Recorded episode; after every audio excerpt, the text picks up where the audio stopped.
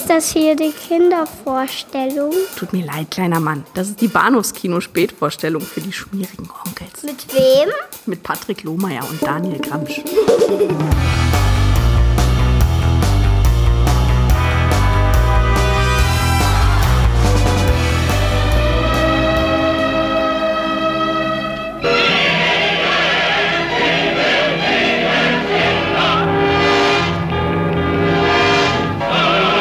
Dieser Film schildert die Geschichte eines abgrundtiefen Hasses.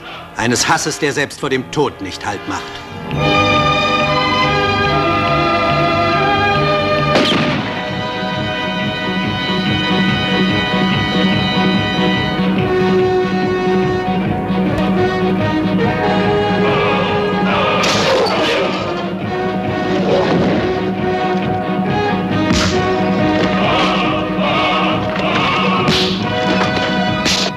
Wahrhaft ein Totentanz, zu dem die Revolver die Begleitmusik machen.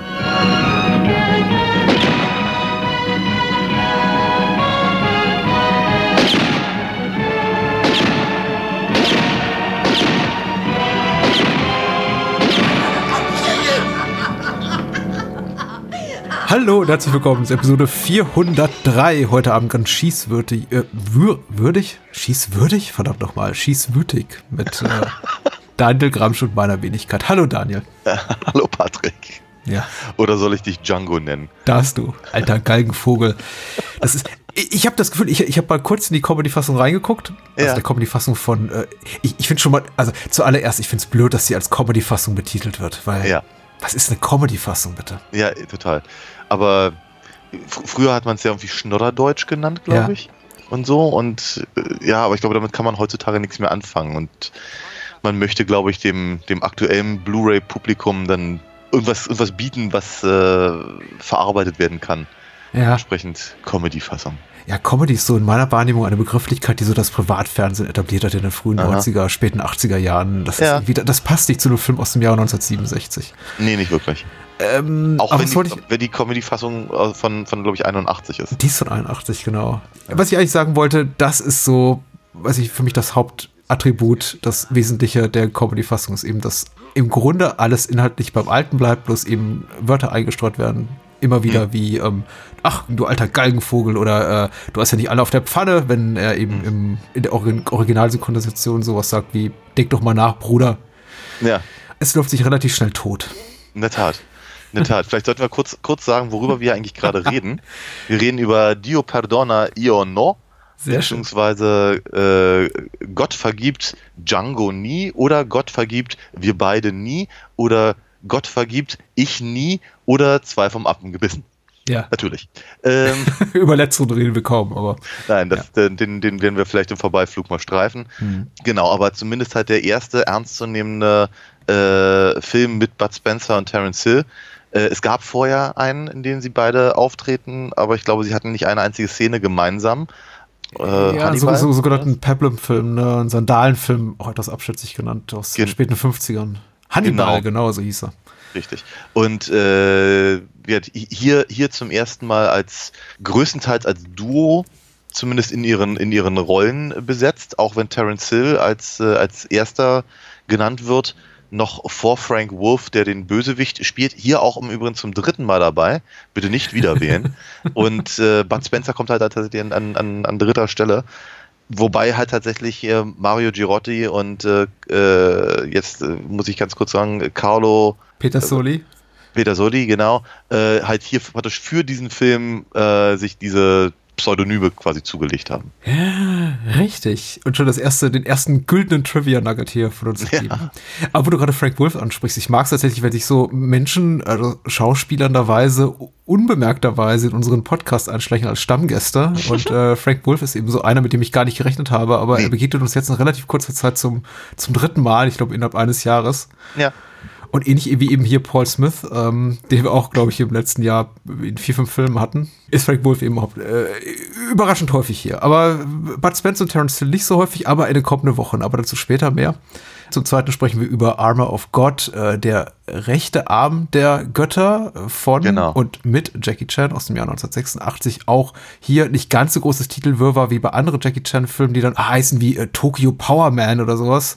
Aber äh, in diesem Fall einigermaßen akkurat äh, betitelt hier mit der rechte Arm der Götter. Das äh, Sequel, das später erschiene, fünf Jahre später erschiene, heißt dann der starke Arm der Götter. Mal gucken, ob, ob wir über das noch reden.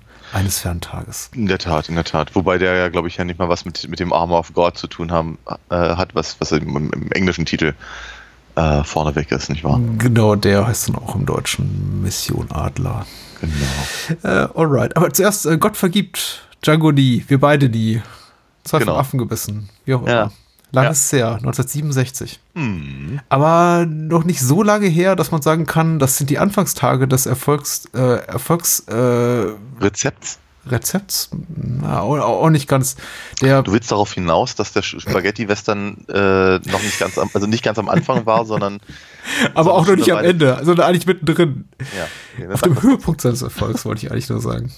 Weiß ich wollte den, den, den Satz rhetorisch geschickter gestalten und es ist mir kom komplett misslungen. Aber dann wie fang, gesagt, dann, fang- dann fang von vorne an. Nein, ich will nicht, verdammt nochmal. Es ist 1967 und die, die Leone-Trilogie ist rum. Will heißen, das Ding macht nicht nur in Italien Geld, nicht nur in Europa Geld, das Ding macht international Geld. Und äh, ganz vorne hier am, am, am Anfang dieses globalen Welterfolges, globalen Welterfolges, ach verdammt nochmal, stehen eben Frank Wolf, Bud Spencer, Terence Hill. Das, sag mal, wer- werden deine Dialoge heute von Rainer Brandt geschrieben? Frag mal nach.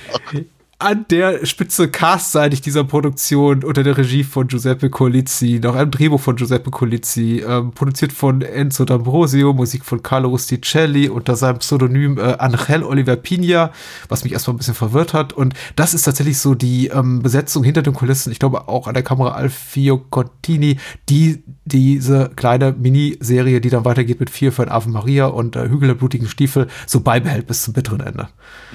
Und äh, über diesen Film reden wir. Ich schicke die Inhaltsangabe hier raus. Reihe, genau. Über den ersten aus dieser Reihe, genau. Ich schicke die Inhaltsangabe hier vorweg und dann geht's so richtig los. Und dann finde ich auch meine, weiß nicht, den korrekten Wortgebrauch wieder. Mein Equilibrium, sehr schön. Wieder. Seufzt. Platzhalter-Account, schreibt bei der UFDB. Bei einem Überfall auf einen Zug werden 300.000 Dollar gestohlen. Alle Passagiere werden getötet. Der müde Joe Terence Hill und sein Freund, der kleine Bud Spencer, wollen die Verbrecher aufspüren und dafür die Versicherung, ja, und dafür die Versicherungsprämie kassieren. Dabei stoßen sie auf den Räuber Bill Santonio, den der müde Joe schon vor langer Zeit erschossen zu haben glaubte. Punkt, Punkt, Punkt. Das ist schon mal erstmal Blödsinn. Der Müde und der, der kleine Joe sind aus äh, äh, äh, Vier Fäuste für ein Halleluja. Ja. Äh, Völlig andere Figuren.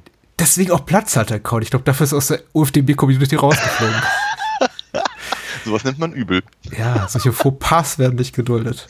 Und ich glaube, zu Cast and Crew habe ich schon das Wesentliche gesagt. Es gibt tatsächlich auch noch sowas wie, ja, im weitesten Sinne eine weibliche Hauptrolle mit Gina Rovere, die immerhin so einen, einen großen Opening Credit bekommt, eine große Texttafel, aber ich glaube auch hier nur fünf Minuten zu sehen ist. Also das ist schon eher so ein Männerfilm, muss man sagen. Mm, ja. José Manuel Martin als äh, Bud wäre vielleicht auch noch zu nennen. Die Genau. rechte Hand von Bill. ja, oder Ti- Tito Garcia als Tamtam. Ja. Hat auch rela relativ viel zu tun, weil ich äh, ähm, ähm, für, eine- für, eine- für eine Sekunde ähm, dachte ich so bei mir, dafür ist er doch eigentlich, äh, eigentlich viel zu, viel zu, viel zu jung. Ja. Also äh, ich habe ihn, ich habe ihn ehrlicherweise für jemand anders gehalten, muss ich ganz, ganz ehrlich äh, gestehen. Ich dachte, Alfred Molina in jungen Jahren? Nee, aber ähm, Ach, Alfred Molina würde auch fantastisch in so ein Italo-Western-Setting reinpassen. na, wir hatten ihn ja neulich bei Maverick, ne? Und ich meine, da, da darf er ja so ein kleines bisschen zumindest. Ja, ja. Genau, nee, aber äh, äh, ja, ein Männerfilm, ein, ein, das ist das ist wohl wahr. Und ich glaube, er gibt sich da auch gar keine, äh, keine Illusionen hin, das, das eben auch zu sein. Ich finde es halt echt interessant, ähm, dass, äh, wie ich ja vorhin schon sagte, Terence Hill und Bud Spencer eben nicht gemeinsam genannt werden, sondern Ja. eben, das ist praktisch, dass es ein, ein, ein Terence Hill-Vehikel ist, in dem eben Bud Spencer ihm als als, als, als, als, als Kumpel quasi zur Seite gestellt wird, der irgendwie der, der, der ein paar Einzelszenen hat, aber ansonsten eigentlich immer nur so ein bisschen um die Ecke kommt, um ihn zu retten. Gleichzeitig aber eben und überhaupt nicht komisch ist. Also kein bisschen. Also wer, wer auch immer glaubt hier, also äh, ich, ich erinnere mich, wir hatten da neulich ja mal hier über äh, hier ähm, zwei wie Pech und Schwefel, Dune Buggy, ähm, hatten wir kurz gesprochen und ich glaube, du hattest gesagt, wenn man einen gesehen hat, hat man sie alle gesehen. Äh, das, das, ist meine halt, ignorante Meinung. Das naja, also zum, zumindest rein, rein was das ähm, die Diskussion darüber angeht, äh, würde ich dir ja gar nicht mal großartig widersprechen wollen. Aber hier ist es halt überhaupt nicht der Fall. Und ich glaube, das war auch der Grund, warum wir uns halt diese Reihe äh, hier genommen haben, weil sie eben ganz am Anfang der Karriere der beiden steht. Ähm, und äh, was ich halt so faszinierend fand, worauf ich gerade hinaus wollte, mit sehr viel ausuferndem Blabla vorneweg, die beiden sind halt nicht das Co Com Comedy, das komische Gespann, so, äh, für das wir sie kennen und lieben, ähm, aber die, die Verbindung der beiden, also mhm. wie, wie, gut sie im, im, im Doppelpack funktionieren, wird halt auch hier in den wenigen Szenen, die sie zusammen haben, halt ganz schnell sehr, sehr deutlich. Mhm. Tatsächlich würde ich fast so weit gehen und sagen, ähm, der Film trägt sich eigentlich fast ausschließlich über die Szenen, die äh, Terence Hill und Bud Spencer gemeinsam haben. Ja, ja, ja. Und äh, die Idee von, die hinter der Figur von Bill San Antonio, also Frank Wolfs Charakter steht, ist, ist ganz hervorragend, äh, auch, auch ganz hervorragend gespielt, wird halt gegen Ende des, der, der Geschichte meiner Meinung nach ein bisschen tot geritten. Sehr schön. Mhm. Aber, aber, das sind, aber das sind so im Prinzip, das sind die beiden Faktoren, die, glaube ich, diesen Film wirklich äh, lebendig machen. Mhm. Und äh, es ist schon, es ist einfach, es ist, es, ist, es ist so offensichtlich, wenn man die beiden halt zusammen sieht, zu sagen, ja, komm, gib denen mehr zu tun. Also die brauchen einfach noch mehr Filme, die beiden. Ja. Das ist toll. Ja. ja. Es sollte ja auch geschehen in den beiden Folgejahren. Und ähm, wie gesagt, das ist der erste Teil der inoffiziell, glaube ich, als Cat Stevens Trilogie betitelten äh, Reihe, wo die beiden. Ace High, glaube ich, nennt man das im englischsprachigen Raum nach dem ja dem englischsprachigen Titel des, des zweiten Films. Sind wir im englischsprachigen Raum? Nein, aber ich wollte es trotzdem mal gesagt haben. Ich fand es interessant. ich, ich möchte aber nur noch mal betonen, dass hier unser Protagonist Cat Stevens heißt eben nicht Django, ja. wie es die ja. Äh, deutsche Fassung will, was äh, aber komplett okay ist, denn zu dieser Zeit ähm, im Zuge von Sergio Corbucci's Welterfolg ist eben einfach fast jeder, jeder zweite Westernheld Django, zumindest Natürlich. im Euro europäischen Bereich. Na klar.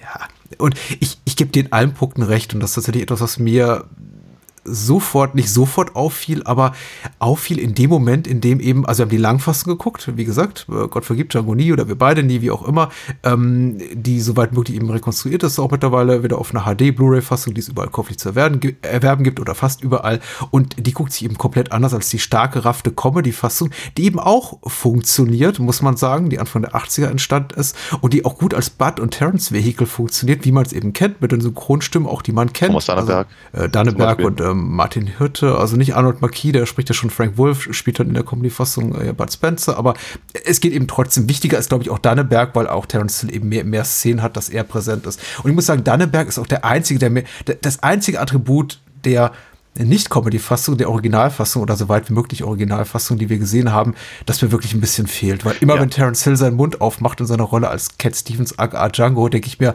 warte mal, das ist nicht deine richtige Stimme. Ja, ne?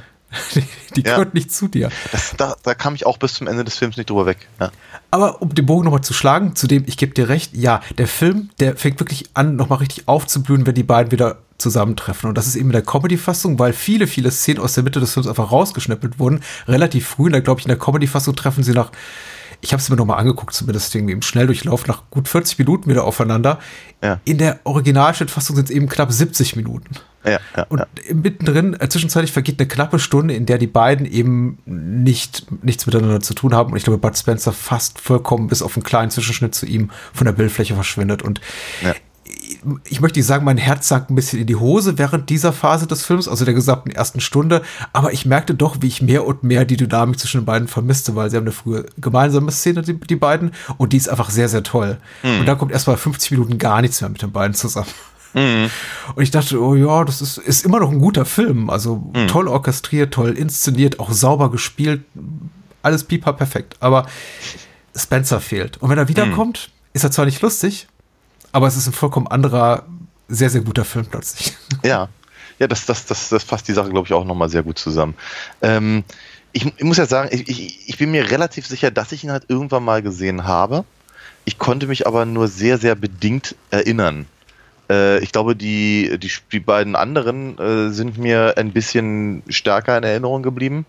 Ähm, ich erinnere mich aber auf jeden Fall mindestens einen, ich vermute mal den dritten, äh, mal gesehen zu haben und mich halt sehr gewundert zu haben darüber, dass der überhaupt nicht vergleichbar ist mit, was hatten wir jetzt hier schon alles genannt? Äh, äh, Vier Fäuste für ein Halleluja, ja. ähm, äh, zwar wie Pech und Schwefel, äh, vier gegen Rio und diese ganzen. Ach so, ja, ja, ja. Oh Gott, also, ja.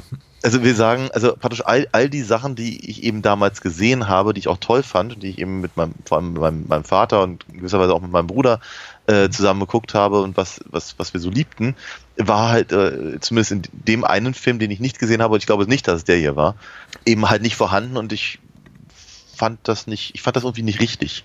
Also geradezu mor moralisch verkehrt. Ne? Ja. Äh, ein Bud Spencer und Terence Hill Film sollte so nicht aussehen.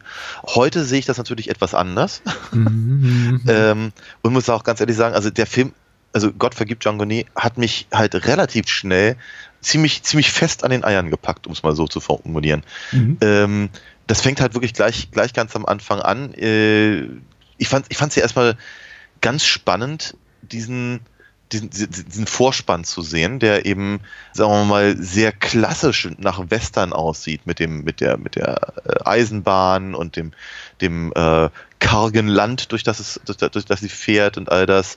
Da, da, da muss man nicht mal an Spiel mir das Lied vom Tod denken, der ein Jahr später rauskam. Ja. Äh, da, da kann man eben auch äh, John Ford Sachen sich angucken oder so und sowas. Also es sieht halt äh, sehr, sehr klassisch nach Western aus. Und dann kommen, kommen wir halt an diesen, an diesen äh, diesen, diesen Bahnhof, der ganz, ganz seltsam gefilmt ist aus meiner, aus meiner Perspektive, der ist voll. Und die, die Kameraperspektive ist so seltsam, also gar nicht, gar nicht mehr weites Land und, und, und, und, und äh, große Vistas und sowas, sondern halt irgendwie als, wie aus der Sicht von einem Kind oder so, also wie so nach oben, irgendwie viele Menschen, die dicht zusammengedrückt sind und man sieht sie komisch. Hm. So, und, und, und man ist sehr, sehr dicht an den, an den, an den, den, den blasenden Backen der Posaunenspieler in der äh, Kapelle da und all das. Also ganz, ganz, ganz komisch. Ich dachte mir, wow, es ist, hätte ich, hätte ich jetzt so nicht gedacht. Das sieht aber irgendwie alles ganz spannend aus. Und dann halt der, der, das, das Massaker im Zug. Und ich dachte mir, oh, ja, das ist jetzt auch härter, als ich angenommen hatte. Mhm, mh. Es ist, äh, ist, äh, ist, äh, ist spannend. Und dann, dann gleich im Anschluss dann dieses sehr, sehr äh, wortkarge und, und äh, schweißtreibende Pokerspiel. Mhm auch wieder eine ganz andere äh, Inszenierung. Und da hatte ich mir, da muss ich ja ganz kurz in die, in die Comedy-Fassung äh, reingehen, weil in etwa so weit habe ich sie geguckt. Noch ein kleines Stückchen weiter. ähm, und dachte so bei mir, dieses Dummgequatsche dazwischendurch, mhm. was teilweise nicht mal wirklich großartig originell ist und nicht mal wirklich wahnsinnig gut als, als, als, als dumme Sprüche funktioniert, zerstört einfach komplett jegliche Form von Atmosphäre, die hier gerade aufgebaut wird. Ja, ja, ja. Ähm, und fand ich halt fast unerträglich, muss ich ganz ehrlich sagen. Äh, in anderen Szenen später, wie gesagt, ich habe dann nicht mehr viel weiter geguckt, sondern noch weiter vorgespult, funktioniert es ein kleines bisschen besser, aber auch nicht viel. Also immerhin muss, muss, muss ich äh, sagen, immerhin waren sie sich nicht zu doof, die Handlung zu ändern durch ihre dummen Sprüche. Hm. Äh, sondern dass eben, was ich eben, wenn, wenn Bud Spencer und Terence Hill dann am Lagerfeuer sitzen, dass sie im Prinzip, also so quasi inhaltlich wirklich genau das gleiche erzählen wie in der ja, anderen Fassung. Ja, ja, genau. nur, nur halt ein bisschen rotziger alles in einem. Fand ich dann nicht mehr ganz so schlimm. Aber trotzdem fand ich halt irgendwie, dass, dass, dass diese, diese Herangehensweise einfach nicht zu den Bildern passte, die mir geboten Absolut, wurden. ja.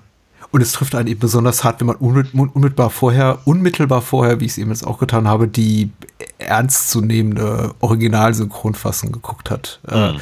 Weil ich glaube, wenn man die nicht mal so frisch im Gedächtnis hat, dann kann man wunderbar und unbeschadet die Comedy-Fassung gucken und sich da wirklich? irgendwie be beömmeln dabei. Aber so ist es eben wirklich schwierig, wenn man vorher einen relativ mit geradliniger Ausdrucksweise geführten Dialog bezeugt zwischen zwei, weiß nicht, verzweifelten, gestrandeten, auf Rache besonnenen Männern. Und dann guckt man sich eben, wie es jetzt bei mir der Fall war, wenige Stunden später eine Fassung an, in der jedes Mal, wenn auf Bud Spencer geschnitten wird, dann Terence Hills Stimme, also Großstimme Thomas Danneberg sowas sagt wie, na, klingelt's bei dir, Dicker? Und ich denke mm. mir, ja, okay, das habe ich jetzt überhaupt nicht gebraucht. Mm. Weil ihr habt gerade von, von einem Massaker geredet und das ist alles mm. ganz furchtbar gerade und nee, also das braucht's nicht. Äh, wo du gerade hier äh, wir das Lied vom Tod erwähnt hast, äh, ich wollte natürlich nochmal ähm, hier kurz, kurz reinschicken, dass äh, Frank Wolf für alle Menschen, die es vielleicht nicht mal so auf dem Schirm haben, eben er, er, der Farmer McBain ist und Spielen wir das Lied vom Tod und äh, wir auch kurz über ihn gesprochen haben, ich glaube letztes Jahr in äh, Leichenpflaster seinen Weg, wo er den oh, Sheriff ihr, Gran, ihr Grande Silencio. Das ist ja auch ein wunder, wunderschöner Film. Oh und, ja. Ich, ich weiß, ich, ich fühle mich jetzt so, ich weiß nicht, ob er mir Unrecht tut. Ich glaube, du tust mir nicht Unrecht, weil ich habe es genauso gesagt. Aber wenn ich jeweils gesagt habe, kennt man einen Butt und Terrence Film, kennt man alle, glaube ich, dann denke ich tatsächlich so an ihr gemeinsames Övre beginnt mit wie Fäuste für ein Halleluja oder spätestens hier zwei Himmelhunde auf dem Weg zur Hölle. Also das, was sie Mm, gemacht natürlich. haben, wirklich so in ihrer extrem produktiven Phase, Anfang, Mitte der 70er Jahre, wo man das, wo ich glaube, sie gemeinsam irgendwie sieben, acht Filme gemacht haben innerhalb von fünf Jahren und immer nach demselben Konzept. Das Und- Krudi in sein Nilpferd. Richtig. Wie gesagt, möchte niemand Unrecht tun, das nochmal klarstellen, weil ich wurde dafür kritisiert, dass ich äh, in unserer kleinen Trailer-Show nicht äh, klar genug differenziert habe zwischen Laura Gemsers äh, Schmier-Emanuel und Sylvia Christels Edel-Emanuel. Mir ist der Unterschied schon klar, also und deswegen möchte ich genauso wenig ähm, die beiden Emanuels über einen Kamm scheren oder über, über ein Bett bürsten, wie auch immer, wie hier äh, Herr Peter Soli und äh, das gute alte Blauauge. So. Ansonsten, ja, äh, all- all- alles richtig. Ich finde tatsächlich auch die Schauwerte zu Beginn des Films ganz bemerkenswert, weil im Grunde dieses Racheszenario und ähm, überhaupt diese ganze Flashback-Struktur, der, der einsame Rächer, das ja natürlich schon 67 ein relativ abgegriffenes Narrativ war in dieser Form von Western. Klar. Also spät, spätestens nach ähm, äh, für ein paar Dollar mehr Absolut, ja. äh, ist das, äh, sollte das eigentlich niemand mehr hinter, hinterm Ofen vorholen, ne? aber Aber die Schauwerte machen es eben besonders, weil Oh ja. tatsächlich vieles, das, vieles dessen, was man eben hier in diesem Film sieht, das wird normalerweise in günstigeren oder weniger ambitionierten Produktionen nur auf der Tonspur rübergebracht. So von wegen, Mhm. ja, da ist, war dieses Duell und irgendwie einer, einer hat seinen Tod äh, vorgetäuscht und ist dann entkommen. Aber hier sieht man tatsächlich wirklich die Hütte brennen und es gibt Ja, irgendwie ein schönes Feuerwerk und man sieht eben diesen äh, Zug ein, einfahren und äh, Mhm. viele Statisten liegen da rot angepinselt und spielen eben Leichen und das ist eben schon, also da hat man sich einfach Mühe gegeben. Also vieles, Mhm. Oh ja. was man normalerweise, glaube ich, äh, kurz abtun würde in einer Sequenz, in der Menschen um einen Teller Suppe oder ums Lagerfeuer sitzen und sich was erzählen, Mhm. zeigt man hier tatsächlich auch. Und äh, das hat mich tatsächlich auch sehr, sehr positiv überrascht und hatte ich auch so nicht mehr so im Gedächtnis, weil ich kenne die Comedy-Fassung von Anno dazu mal. Mhm. Aber da erinnere mich, ich mich immer an andere Punkte als an die sehr eindrücklichen Momente zu Beginn, die so ein bisschen verloren gehen. ja, wobei sie halt auch trotzdem teilweise zumindest drin sind. Ne? ja, Also, sie sind drin auf jeden Fall, ja. äh, was auch stimmungstechnisch eine ganz seltsame Mischung ergibt. Na gut. Ähm, ja, aber das muss man halt natürlich dem, äh, dem Film lassen. Er sieht nicht billig aus. Nein. Ähm, da, das, obwohl er halt sehr im, im, im, im, im palpigen Western-Morast äh, dümpelt quasi äh, und sich halt alles Mögliche zusammenklaut. Ich meine, in der deutschen Fassung halt mit dem Namen Django noch gleich noch viel mehr. Aber ähm, wie gesagt, das ist ja alles nichts, nichts wesentlich Neues, was wir hier sehen. Was wir halt tatsächlich an neuen äh, Sachen sehen sind, und da hast du völlig recht, sind halt die Schauwerte, äh, dass, dass sie sich eben die Mühe machen, bestimmte Dinge äh, auszuspielen, dass sie eben diese gesamte Rückblende halt dazu nutzen, nicht nur zu zeigen, was ist passiert, sondern im Prinzip gleich bei der Gelegenheit eine Figur erörtern, von der wir zu dem Zeitpunkt ja noch fest davon überzeugt sind, dass sie eigentlich tot ist Ja. äh, und dass sie eben Frank Wolf r- wirklich richtig, richtig, richtig viel zu tun geben, um seine, seine, seinen Charakter halt anzulegen äh, und dann eben auch gleich noch die Beziehung zu äh, Django Cat Stevens äh, noch aufzubauen und dann eben in so einem in einem in einem Duell enden zu lassen mit mit äh, entsprechendem äh, Payoff, was bei anderen Filmen nach zwei Stunden kommt. Mhm, ja. Und hier ist es halt nach 25 Minuten. Mhm. Und das ist schon, das ist schon alles, alles ganz, ganz spannend und ganz toll. Ähm, und wie gesagt, also billig ist der nun definitiv nicht und er sieht eben auch so überhaupt nicht aus. Ähm, und man hat eben auch so ein bisschen den Eindruck, oder zumindest war das der Eindruck, den ich hatte, dass eben hier auch eine gewisse Kommentarfunktion äh, stattfindet, indem eben man sagt, okay, wir nehmen halt eine verhältnismäßig belanglose Geschichte, aber wir ändern jetzt hier so ein paar Vorzeichen, Mhm. Um eben, ja, vielleicht auch ein bisschen darauf zu rekurrieren, wie eben zum Beispiel so eine Bösewichte dargestellt werden. Ja, Weil, ja, ja. weil Frank Wolf ist ja, wir, wir, wir gut, nochmal, Spielen das Lied vom Tod ist ein, ist, ein, ist ein Jahr später rausgekommen, aber sagen wir mal, er, er, er, er spielt halt hier einen intelligenten Mann. einen, Mhm. einen, einen, einen gepflegten Mann, relativ zumindest, äh, dafür, dass er da äh, womit in der Wüste äh, sich verstecken muss und all das. Einen, der, der ganz spezieller Art hat, mit Leuten zu reden und sie eben damit offenkundig auch zu überzeugen, auf seine Seite zu ziehen. Äh, eben nicht nur, was ich, El Guapo, ja, aus äh, äh, Drei Amigos, äh, der, der eben äh, seine Leute zusammenschreit oder so, sondern der, der, also die, die Konversation, die Bill San Antonio pflegt, ist schon, ist schon, äh, ist schon sehr speziell. Gerade wenn er eben versucht, ihm gleichzeitig äh, Cat Stevens halt die Beine wegzuziehen, verbal, Mhm. ihn aber gleichzeitig auch einzulullen und bei der Gelegenheit seinen, seinen, äh, seinen, seinen, seinen Adjutanten Bud Hm. runterzuputzen. Ich hatte da schon ein bisschen Spaß bei, muss ich ganz ehrlich sagen. Ich fand das, ganz, fand das schon ganz cool.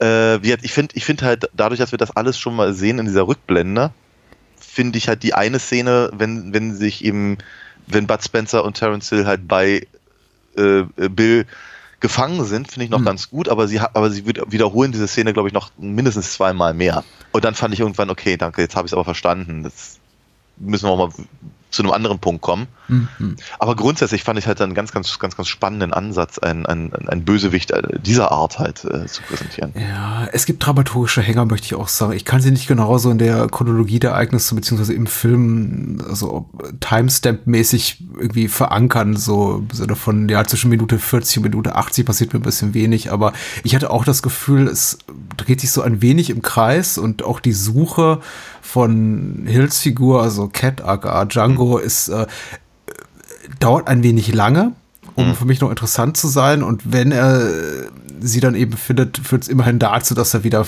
wieder vereint wird mit eben seinem äh, alten Kumpel Dan.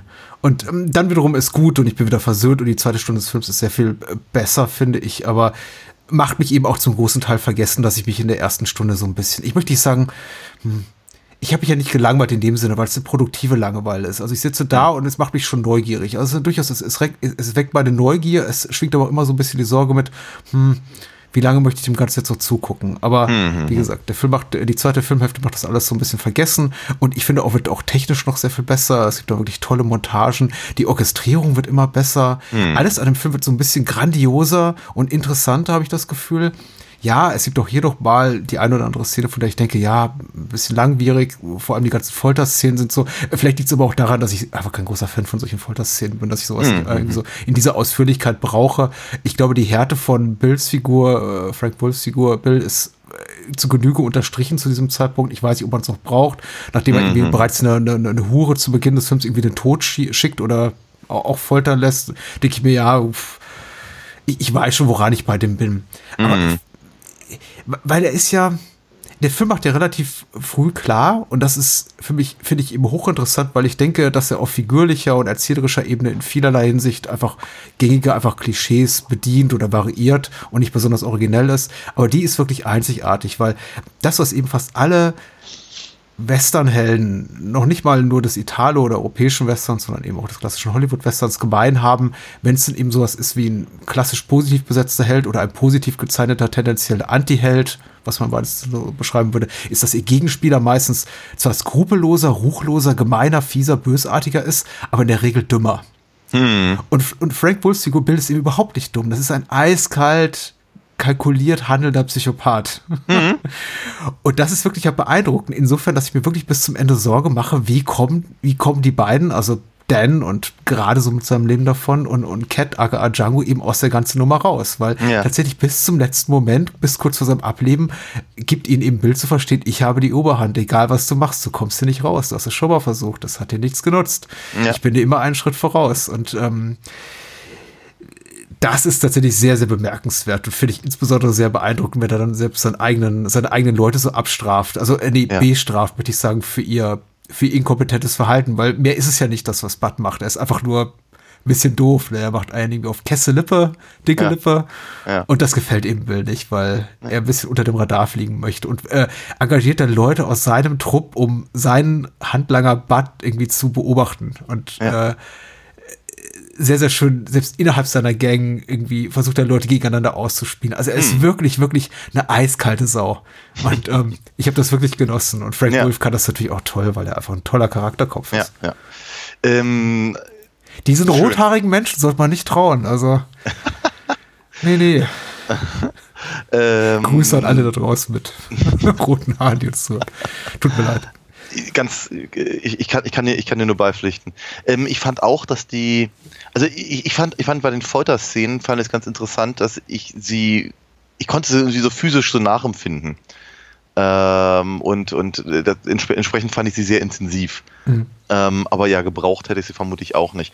Was ich dann allerdings tatsächlich dann wieder ganz cool finde, ist halt so dieser, dieser, dieser, dieser Moment, wenn, bevor, bevor Bill halt mit, äh, mit, mit Django im, äh, in der Taverne redet und wie die anderen Leute, die da rumsitzen, einfach mal Mhm. kurz erschießt.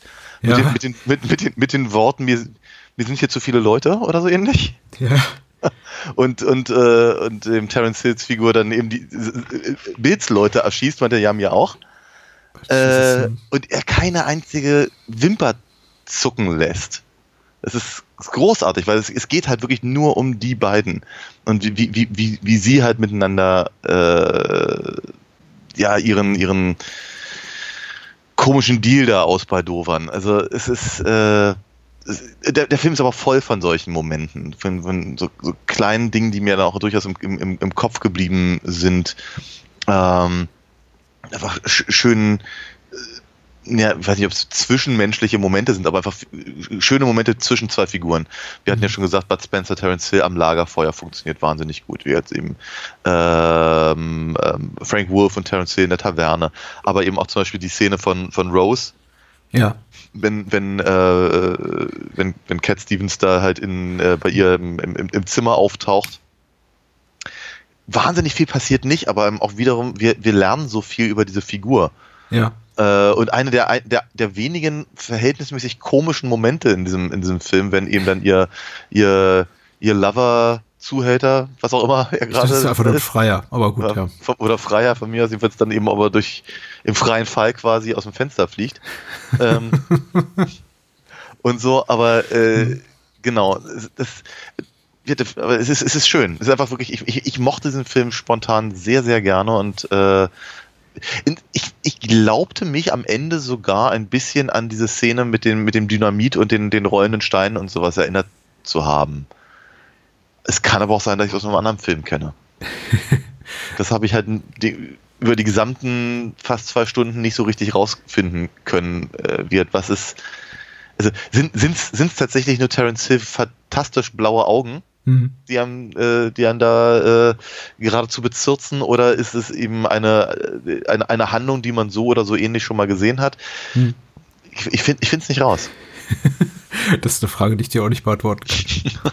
Was ich allerdings eben auch so wahrgenommen habe, ist das, was du gerade umschrieben hast, in der Szene dem Bordell eben mit Rose, ist, ähm, ich habe auch das Gefühl, der, der Film wird ja streckenweise gerade so im, in der ersten Hälfte zu einer Art ähm, Western-Krimi, äh, quasi so fast schon eine Art Procedural. Also äh, Terence Hill fragt sich durch die Gegend und äh, will damit eben Bill auf die Schliche kommen, ohne körperliche Gewalt aber eben einfach nur durch die Kraft seiner investigativen Gabe und äh, fragt dann eben Leute aus, den Bestatter, die Prostituierte, alle die, die mal mit Bill oder seiner Gang Kontakt hatten und kommt dann eben dann eben auf die Schliche dadurch. Und mein Gedanke, der mir durch den Kopf ging, zumindest kurz, war eben, dass Colizi vielleicht auch das Gefühl hatte, es könnte uninteressant werden und das Ganze dann eben deswegen auch würzte mit so kleinen, naja, einfach Gimmicks, möchte ich mal sagen, inszenatorisch, indem er eben sagt, okay, um damit das Ganze nicht zu langwierig wird, einfach so eine inquisitorische zehnminütige Sequenz mit Rose, der Hure, lasse ich eben einfach mal, weiß ich so, auf halber Strecke oder kurz vor Schluss den, den Freier durchs Fenster rausfliegen, indem er die, nachdem er die Tür eingerannt hat. Ja. Ich bin mir nicht sicher. Ich meine, ich möchte jetzt hier auch nicht zu viel Kaffeesatz lesen, beziehungsweise äh, hier dem Herren, der irgendwie hier regieseitig verantwortlich ist, irgendwas, eine künstlerische Intention da irgendwie zusprechen, die er vielleicht, die ihn vielleicht gar nicht umgetrieben hat, aber das ist mir hier und da auch durch den, durch den Kopf gegangen. Es wirkt eben alles sehr kalkuliert, wie der Film inszeniert ist. Überhaupt nicht beiläufig, überhaupt nicht schlampig. Also es gibt ja tatsächlich auch, muss ja sagen, ich habe ja, ich habe jetzt nicht tausende Italo-Western in meinem Leben gesehen, aber ich habe genug billig oder schlampig oder mittelmäßig inszenierte Italo-Western gesehen, um zu sagen, die sehen eben nicht alle so gut aus. Vieles ist einfach nur hier äh, Kamera draufgehalten, alle, alle Figuren sind im Bildkader und hier Film ab. äh, spielt mal und wir lassen so lange rollen, bis die, bis die Spule durch ist. Aber hier ist wirklich das alles so, es gibt unglaublich viele interessante Kamera-Setups, es ist unglaublich äh, interessante Schnittdynamik, Wechsel zwischen Close-Ups und totalen, halbtotalen. Ich finde auch, dass den wieder, die, die Wiedereinführung von Bill in die Handlung auch ganz fantastisch inszeniert durch diese fast irgendwie leicht angewinkelte, so eine Art von Dutch Angle ange, angewinkelten Kamera, die, Ja. die so schräg ab diesen, diesen Farmer oder wer ist das, der auf dieser Kaktusfarm da rumläuft, den Bildern um die Ecke bringt. Ja.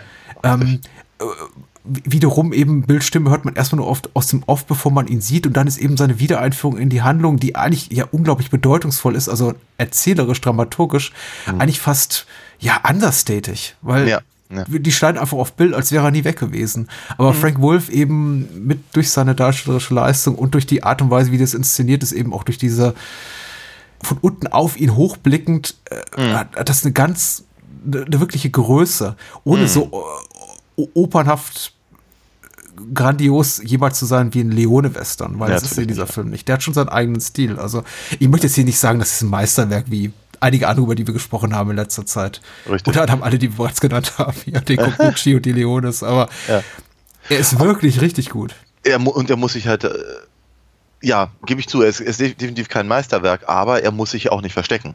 Nein, nein. Ähm, und äh, macht halt das, macht, macht das, das Beste mit den, mit den zur Verfügung stehenden Mitteln und holt da eben auch wirklich alles raus. Und er, er, er traut sich eben aber auch solche Dinge dann zu machen. Auch, auch, auch äh, zum Beispiel, wenn, wenn äh, äh, Terence Hill dann da an dieser Falle hängt in diesem, ja, was ist es, diesem, diesem Hideout ja. und ihm durch die Gegend geschubst wird und all das. Und ich als Zuschauer krieg da, also wer- werde, werde halt durch die Kameraführung verwirrt und weiß nicht mehr, wo, wo ist oben, wo ist unten, wie, wie, wo befinde ich mich jetzt eigentlich gerade im Raum. Und auf einmal taucht halt wieder einer von den Handlangern auf und haut Terence Hill halt dann nochmal irgendwo hin. Und so, und das, das, das, das macht schon, macht schon Spaß, dann eben äh, äh, wiederum zu sehen, was eben aus diesem Setup halt äh, rausgeholt werden kann äh, für, ja, für die Atmosphäre, für die, für die Eindrücke, für das keine Ahnung, Nachempfinden Hm. in irgendeiner Form. Und ähm, davon ist der Film eben auch äh, voll. Ich finde zum Beispiel auch diese, diese, ähm, diese Montage, wenn, wenn, wenn also nach dem, nach dem, äh, dem Duell mit, mit, mit Bill äh, und dem brennenden äh, Haus, kriegen wir ja erstmal eine Montage, in der immer wieder das, äh, das Voice-Over von, von Bills letzten Worten Ja. äh, zu hören ist, dass eben seine Leute ihn, ihn finden werden.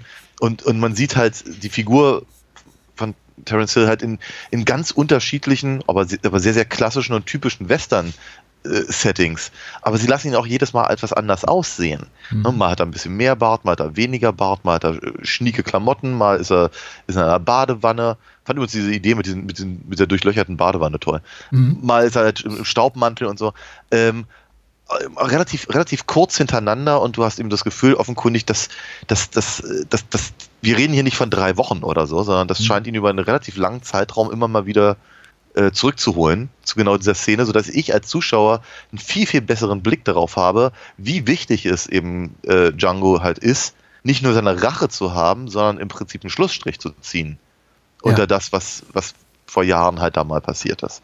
ich glaube, die Inszenierung oder die Vermittlung von Zeit oder sagen wir mal so der, der Langwierigkeit des Gesehenen und des Geschehenen äh, in diesem Film, die ist auch hier ganz großartig gelungen. Und ich musste insbesondere noch mal äh, heute ganz besonders dran denken, weil ich äh, ich hatte Resident Evil gesehen, den neuen ähm, den neuen Resident Evil Film. Okay. Der macht sich eben die Mühe und blendet alle drei Minuten irgendeine Texttafel ein mit es ist 4.23 Uhr, es ist 5.13 Uhr, es ist Montag früh und ich denke mir, hm, ich glaube, das kann man erzählerisch gut lösen auf der reinen Bildebene. Das schafft eben dieser Film mir sehr, sehr gut. Ich habe richtig ein gutes Gefühl dafür und ein nachvollziehbares Gefühl dafür, was für eine Arbeit das doch ist. Ja, ich meine, aber äh, auch, auch, auch, ja, aber auch physisch. Also gerade physisch, ne? wenn, Ja. die beiden, wenn die beiden halt irgendwie ewig durch diese Wüste latschen oder wir eben äh, wirklich jeden einzelnen Schritt von Bud Spencer äh, nachvollziehen äh, können und müssen, wenn er eben diese elendig schwere Kiste trägt und dann diese, diesen, diese, diese, diese, Treppe runter äh, wandert und all das oder eben ihre, ihre Reise halt mit dem, mit dem, äh, dem Esel und dem, der, der, Kutsche über den Fluss und was nicht alles und so. Und das ist, Ja, ja, du hast völlig recht. Der, der, der zeitliche Abschnitt, aber eben auch der physische, die physische Erfahrung wird mir gut vermittelt. So. Und ich meine, ja, die Tricks, die, äh, die Tricks, die Kulizzi dafür anwendet, sind ja manchmal eben auch relativ leicht erkennbar. Also, ich muss eben auch sagen, fairerweise auch als, als leise Kritikpunkt, einige Montagen sind eben sehr, sehr lang. Die werden auch getragen durch die wunderbare Musik von Rusticelli, äh, die orchestriert wurde von Bruno Nicolai, eben auch ein ganz großer der italienischen äh, Filmmusik. Die Musik ist großartig, aber die Montagen tendenziell ein bisschen lang und sie konnten eben von Glück reden, dass sie so einen talentierten Komponisten haben, der eben wunderbare äh, Stücke hier beigesteuert hat, auch teilweise mit äh, Chorälen, also Mhm. G- Gesängen, Pfeifen auf der Tonspur. Nie so äh, verspielt wie jetzt ein Ottolani oder ein Morricone-Score, aber zweckmäßig im besten Sinne. Also tatsächlich richtig gute Filmmusik, die mich stellenweise fast mehr an so klassische Hollywood-Kompositionen, Western-Kompositionen oder äh, Hollywood eben erinnert hat. Also eh- fast eher, eher Max Steiner als Ennio Morricone, ehrlich gesagt, in, in, in, vielen Fällen. Äh, g- gerade gegen Ende, wenn wir eben so dieses ähm, Theme hören, wenn tatsächlich der gerade so mit dem Leben davon gekommene Dan und ja, Cat Stevens in den äh, metaphorischen äh, Sonnenuntergang reiten, was sie nicht wirklich tun, aber so beinahe. Ja. Da, da kommt ein Musikstück, von dem ich denke, hm, das ist, äh, weißt du, wenn das jetzt in die Zehn Gebote oder vom Winde verweht liefe, Ja. why not? Richtig. Äh, würde irgendwie passen.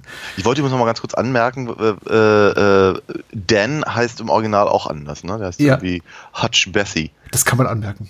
Sollte man vielleicht auch anmerken. Ja, ich, ich fiel mir gerade so ein. Aber es gibt sicher auch Menschen, die uns hören, die jetzt sagen, ich gucke den Film nur im italienischsprachigen oder im englischsprachigen Original oder Ja, ja. ungeachtet der Tatsache, dass es keine Originalfassung gibt. Aber die deutsche ist wahrscheinlich nicht die, ich möchte nicht, nicht sagen, nicht die authentischste, wo gibt. Nein, vermutlich, vermutlich nicht, vermutlich nicht. Aber was ich halt echt, echt spannend finde, ist, dass eben wird Arnold Marquis zum Beispiel sich eben, also vielmehr seine, seine, seine Figur halt zweimal gesprochen hat innerhalb von zehn Jahren oder ein paar mehr. Jetzt nochmal, so viel habe ich von der, von der Comedy-Fassung nicht gesehen, aber äh, ich hatte schon so ein bisschen den Eindruck, als hätte er, als, als würde er sich an seine eigene Arbeit gut erinnern können. Weil er macht im Prinzip genau das Gleiche. Und ähm, also, dass, dass ich sogar zeitweilig, also kurzzeitig zumindest dachte, äh, ob sie einfach nur seine Tonspur einfach wiederverwertet haben. Nein, vermutlich. Vermutlich nicht, aber, ja, aber es, ist, es, ist, es ist trotzdem halt so. Das ist so offen, offenkundig war die, war die Anlage der Figur halt so, dass es sich nicht anders, äh, äh, anders keinen keinen Sinn ergeben hätte oder so. Aber ich fand das halt schon, schon äh, ja, zumindest eine Bemerkung wert. Äh, interessant fand ich tatsächlich jetzt hier zu sehen, äh, beim Blick auf die Synchronfassung, dass ein äh, ein- einer aus Bills Gang, der fast nichts zu tun kriegt, äh, eine Figur namens Frederick, äh, der gespielt wird von José Canale Canalejas, sowohl in der ernstzunehmenden Kinofassung als auch in der später erschienenen Comedy-Kinofassung beide Male von sehr prominenten Sprechern vertont wurde, nämlich zum einen von Wolfgang Hess, der eben auch eine Stimme von Bud Spencer ist, neben Arnold Marquis die bekannteste. Mir, mir ist so, als ob ja. Ja, Und und der äh, bekannteren. in der Comedy-Fassung gesprochen wird von Heinz-Theo Branding, der, der Stimme von Fred Feuerstein, die wir auch bei Der rechte Arm der Götter gleich wieder hören. und äh, dass sie gerade so einer Figur, die eigentlich kaum was äh, zu sagen hat in dem Film, in, in beiden Versionen so prominente Sprecher geben, ist einfach, ich glaube, anekdotisch vielleicht ganz lustig und sicher nicht so geplant, aber na gut. Äh, wie es der Zufall eben so will. Ich, ich möchte jetzt auch nicht sagen, weil ich vorhin gesagt habe, so spricht Terence Hill nicht, dass äh, Reinhard Glemnitz hier in der deutschsprachigen äh, Kinofassung von 68 einen schlechten Job macht. Macht er mitnichten, aber äh, es ist halt so ein bisschen, es ist so dieses Uncanny Valley, weißt du? Das Uncanny Valley der Synchronfassung, dass man sagt so, ich guck drauf und es ist alles richtig, aber irgendwie doch nicht. Ja, ne, es ist halt wie, wie, wie als, als Thomas Danneberg irgendwann mal Bruce Willis sprach. Ne? Also Ja. Es gibt, so, es gibt so Dinge, die tut man einfach nicht. Aber wie gesagt, damals, damals war eben Terence Hill logischerweise, ich glaube, also, wenn, das, wenn das deutsche Publikum ihn überhaupt aus irgendwas kannte, dann vermutlich aus dem, aus dem einem Karl-May-Film, Ja. dem er noch als Mario Girotti halt äh, auftrat. Das Ich weiß gar nicht, wer- wer- ist es der Schatz im Silbersee oder? Man möge uns bitte schreiben. Oder die Kommentarspalte schreiben. ja. Nee, nee, wirklich, wirklich gutes Ding. Sehr viele eindringliche Szenen. Ich, ich hätte nicht so viele Day for Night Szenen gebraucht, ganz ehrlich. Ja, ja. Ja. Es ist ähm, ja we- wenig überzeugend, aber sicher stimmungsfördert meine Güte. Und äh, ich muss auch ganz ehrlich sagen, ich habe, glaube ich, wir haben vor gar nicht so langer Zeit, und ich glaube, es war auch eine europäische Western-Produktion, äh, darüber gesprochen, dass mir in einem Film so eine richtig gute rechte Hand oder schurkische Handlangerfigur fehlte, weil ich immer denke, jeder, jeder ba Bandenboss in einem Euro-Western braucht jemanden wie Klaus Kinski oder so. Und ich fand eben deswegen Bud richtig gut hier und ich finde auch seinen Tod richtig gut hier. Ich finde es super, wie er nochmal zur Waffe greift oder seine Waffe in der Hand hält, im Todeskampf begriffen und versucht, äh, Ja. hier, äh, Cat aka Django zu erschießen und äh, Ja. eben Terence Hill dann sagt, hier, komm doch, versuch's. Und dieser, dieser Moment dauert nur re reell fünf Sekunden, aber fühlt sich an wie fünf Minuten. Ganz großartig. Ja, total. Aber ich finde es eben auch ganz, ganz spannend, wie eben an der Stelle eben äh, seine Figur ange, also äh, nicht Bart, sondern eben Cat Stevens äh, Figur angelegt ist, weil er sieht eben überhaupt nicht aus wie, keine Ahnung, ein, ein, ein, ein Clint Eastwood, der der einfach die Mine nicht verzieht, sondern äh, er sieht halt aus, als, als, als würde er theoretisch damit rechnen, rein, also von, von, von Bart jetzt eben doch noch äh, von seiner letzten Zuckung erschossen werden zu können. Ja. Also er ist, er, ist, er, ist nicht, er, ist nicht, er ist nicht halb so cool wie andere Figuren dieser Art. Und äh, das, obwohl sich Terence Hill halt viel Mühe gibt, halt genau in diese, in diese Richtung zu spielen. Und äh, sagen wir mal, eher das zu tun, was er in späteren Filmen angefangen hat zu parodieren. Ehrlich gesagt, so diese unterschwellige, deswegen passt vielleicht auch Django ganz gut, diese unterschwellige Todessehnsucht, die sich eben ganz viele Franco Nero-Figuren von Django bis äh, spät in seiner Karriere Keoma oder sowas, die ist Ja. irgendwie immer so da drin, was zum Beispiel Clint Eastwood nie hatte. Äh, oder Lee Van Cleef als Sabata, von denen denkt man nie, dass sie irgendwie insgeheim eigentlich das Zeitliche segnen wollen oder sonst Ja. wohin entkommen wollen, in, ins Jenseits. Aber hier bei, bei Terence Hill denke ich auch, der ist, ich glaube, der wäre komplett mit sich im Reinen, wenn es dann einfach zu Ende ginge. Ja, ja, total. Ja. Ich habe übrigens gerade mal zwischendurch nachgeguckt. Äh, äh, Terence Hill war tatsächlich in, in mehreren ähm, äh, Kamal-Filmen. Mhm. Unter Geiern, Winnetou zwei, äh, zweiter Teil, Old Surehand erster Teil, Der Ölprinz und ich glaube, das war's. Okay, Also doch einige, einige ja. Hm. gutes Ding. Ja. Ja. Ich war wirklich im höchsten Maße angetan. Finde das ganz, ganz toll. Ich, ich freue mich auch auf die weiteren Teile, muss ich ganz ehrlich gestehen. Hm, ob wir darüber noch reden? Na, werden wir mal gucken. Mal gucken. ähm, äh, worüber es immer was zu sagen gibt, ist äh, Alina Fox. Denn, Ah. äh, jede Woche hast du dazu nicht unbedingt Neues zu verkünden, aber ich glaube, Äh, Variation ist immer gleich, aber wunderbar vorgetragen. Also ich, ich, ich gebe ich geb mir Mühe. Gib Ich weiß, alles. Nicht, ich, weiß, ich weiß nicht so genau, ob ich es diesmal so, so eloquent schaffe. Ähm, aber ja, ich meine, ich, ich arbeite natürlich irgendwie permanent dran, ähm, die Sachen fortzusetzen und äh, momentan koloriere ich gerade heftigst an Heft 7, was ich eigentlich mal in diesem Jahr noch rausbringen wollte. Ich glaube, es wird nichts mehr, aber äh, nächstes Jahr kommt es auf jeden Fall. Bis dahin gibt es aber immerhin ja die fünf ersten Hefte, die eben auch immer im ersten Sammelband zusammengetragen sind, auf insgesamt fast 250 Seiten, plus halt nochmal sechs weitere Hefte, die dann später nochmal zusammengetragen werden. Also der zweite Sammelband kommt auf jeden Fall, aber dafür muss ich natürlich noch ein bisschen vorgearbeitet haben. Damit mir das irgendwie möglich ist, wäre es natürlich ganz, ganz toll, wenn mich der eine oder die andere ein bisschen unterstützen könnte, indem dann eben zum Beispiel mal ein Heft gekauft wird oder ein Hörspiel oder äh, erwähnter Sammelband. Äh, Ich mache dann auch mal gerne meinen Namen drauf und äh, schicke noch ein paar nette Worte dazu und vielleicht noch eine Zeichnung zwischendurch. Weil, wie gesagt, wenn ich die Sachen, also je mehr ich natürlich die Sachen unter die Leute bringe, umso leichter fällt es mir eben auch Zeit dafür zu haben, Neues zu produzieren. hm, Ne? Aber eben natürlich auch noch ein bisschen mehr Filme zu gucken, die ich dann gerne mit dir bespreche. eigentlich Von daher alinafox.de. So. AlinaFox.de. Unbedingt, unbedingt äh, reingucken und was bestellen, bitteschön. Also ich, Mhm. Ja finde auch auch, bald dass das man, Weihnachten. es ist bald Weihnachten, das kann man doch wunderbar verschenken. Ganz ehrlich, das macht jedem Menschen, der ein bisschen auf, auf der auf gute Abenteuercomics steht, Laune. Und Hörspiele gibt's auch noch dazu. Also ich bin vollkommen dafür. Ich habe es ja selber alles schon genossen. Deswegen, also am, am hier am lebenden Beispiel erprobt, nämlich an mir. Ich find's gut. Ich bin natürlich befangen, aber verdammt nochmal, ich, ich würde dir auch sagen, wenn ich es doof fände. Das weiß ich auch und das weiß ich auch zu schätzen. Ja, ja, da haben Daniel und ich so ein Deal, also wir sagen das schon einander, wenn wir irgendwas doof fanden, also das passiert. Äh, aber in dem Fall, nein, kann ich empfehlen. Ansonsten, wer uns beide fördern möchte, beziehungsweise dieses Podcast-Projekt und die anderen Podcast-Projekte, die ich noch alleine produziere und gemeinsam mit Gästen und anderen Co-Hosts, der kann uns äh, bitte fördern bei patreon.com slash Kino oder steady.fm slash Kino. Das ist natürlich alles in den Shownotes verlinkt und da kann man regelmäßige Bonusfolgen hören, wie zum Beispiel letzte Woche eine zu True Romance, unsere 50. Bonusfolge, davon ungefähr mhm. fast die Hälfte der Bonusfolgen gemeinsam mit Daniel und eben mit anderen interessanten Gästen und es ist eigentlich immer sehr, sehr schön und ähm, ein bis zweimal im Monat ein exklusives Goodie und Previews und äh, Zugriff aufs ganze Archiv. Und ich glaube, für die paar Euro im Monat ist das eine ganze Menge. Und mm. ihr tut was Gutes. Ihr fördert die unabhängige, unzensierbare, unkaputtbare Filmkritik, die sich nicht zurückziehen will, äh, verlassen will auf Sponsoren und was irgendwie alles ganz eklig ist. Also, mm. ne? Ja, so sehe ich das nämlich auch. Das Bahnhofskino bleibt sauber. Hier laufen keine Werbespots für. Da stehen wir für, für, äh, dafür stehen wir mit unserem guten Namen, würde ich sagen. Genau. Bahnhofskino. Oh, alright. Sorry. Ja. Hm? Ich, weiß, ich, ich, mag unseren Namen. Also ich mag unseren Namen auch, aber von wegen sauber und so. Okay. Der rechte Arm der Götter. Mit Noch so zwei schwierige Onkels. Ja. ja.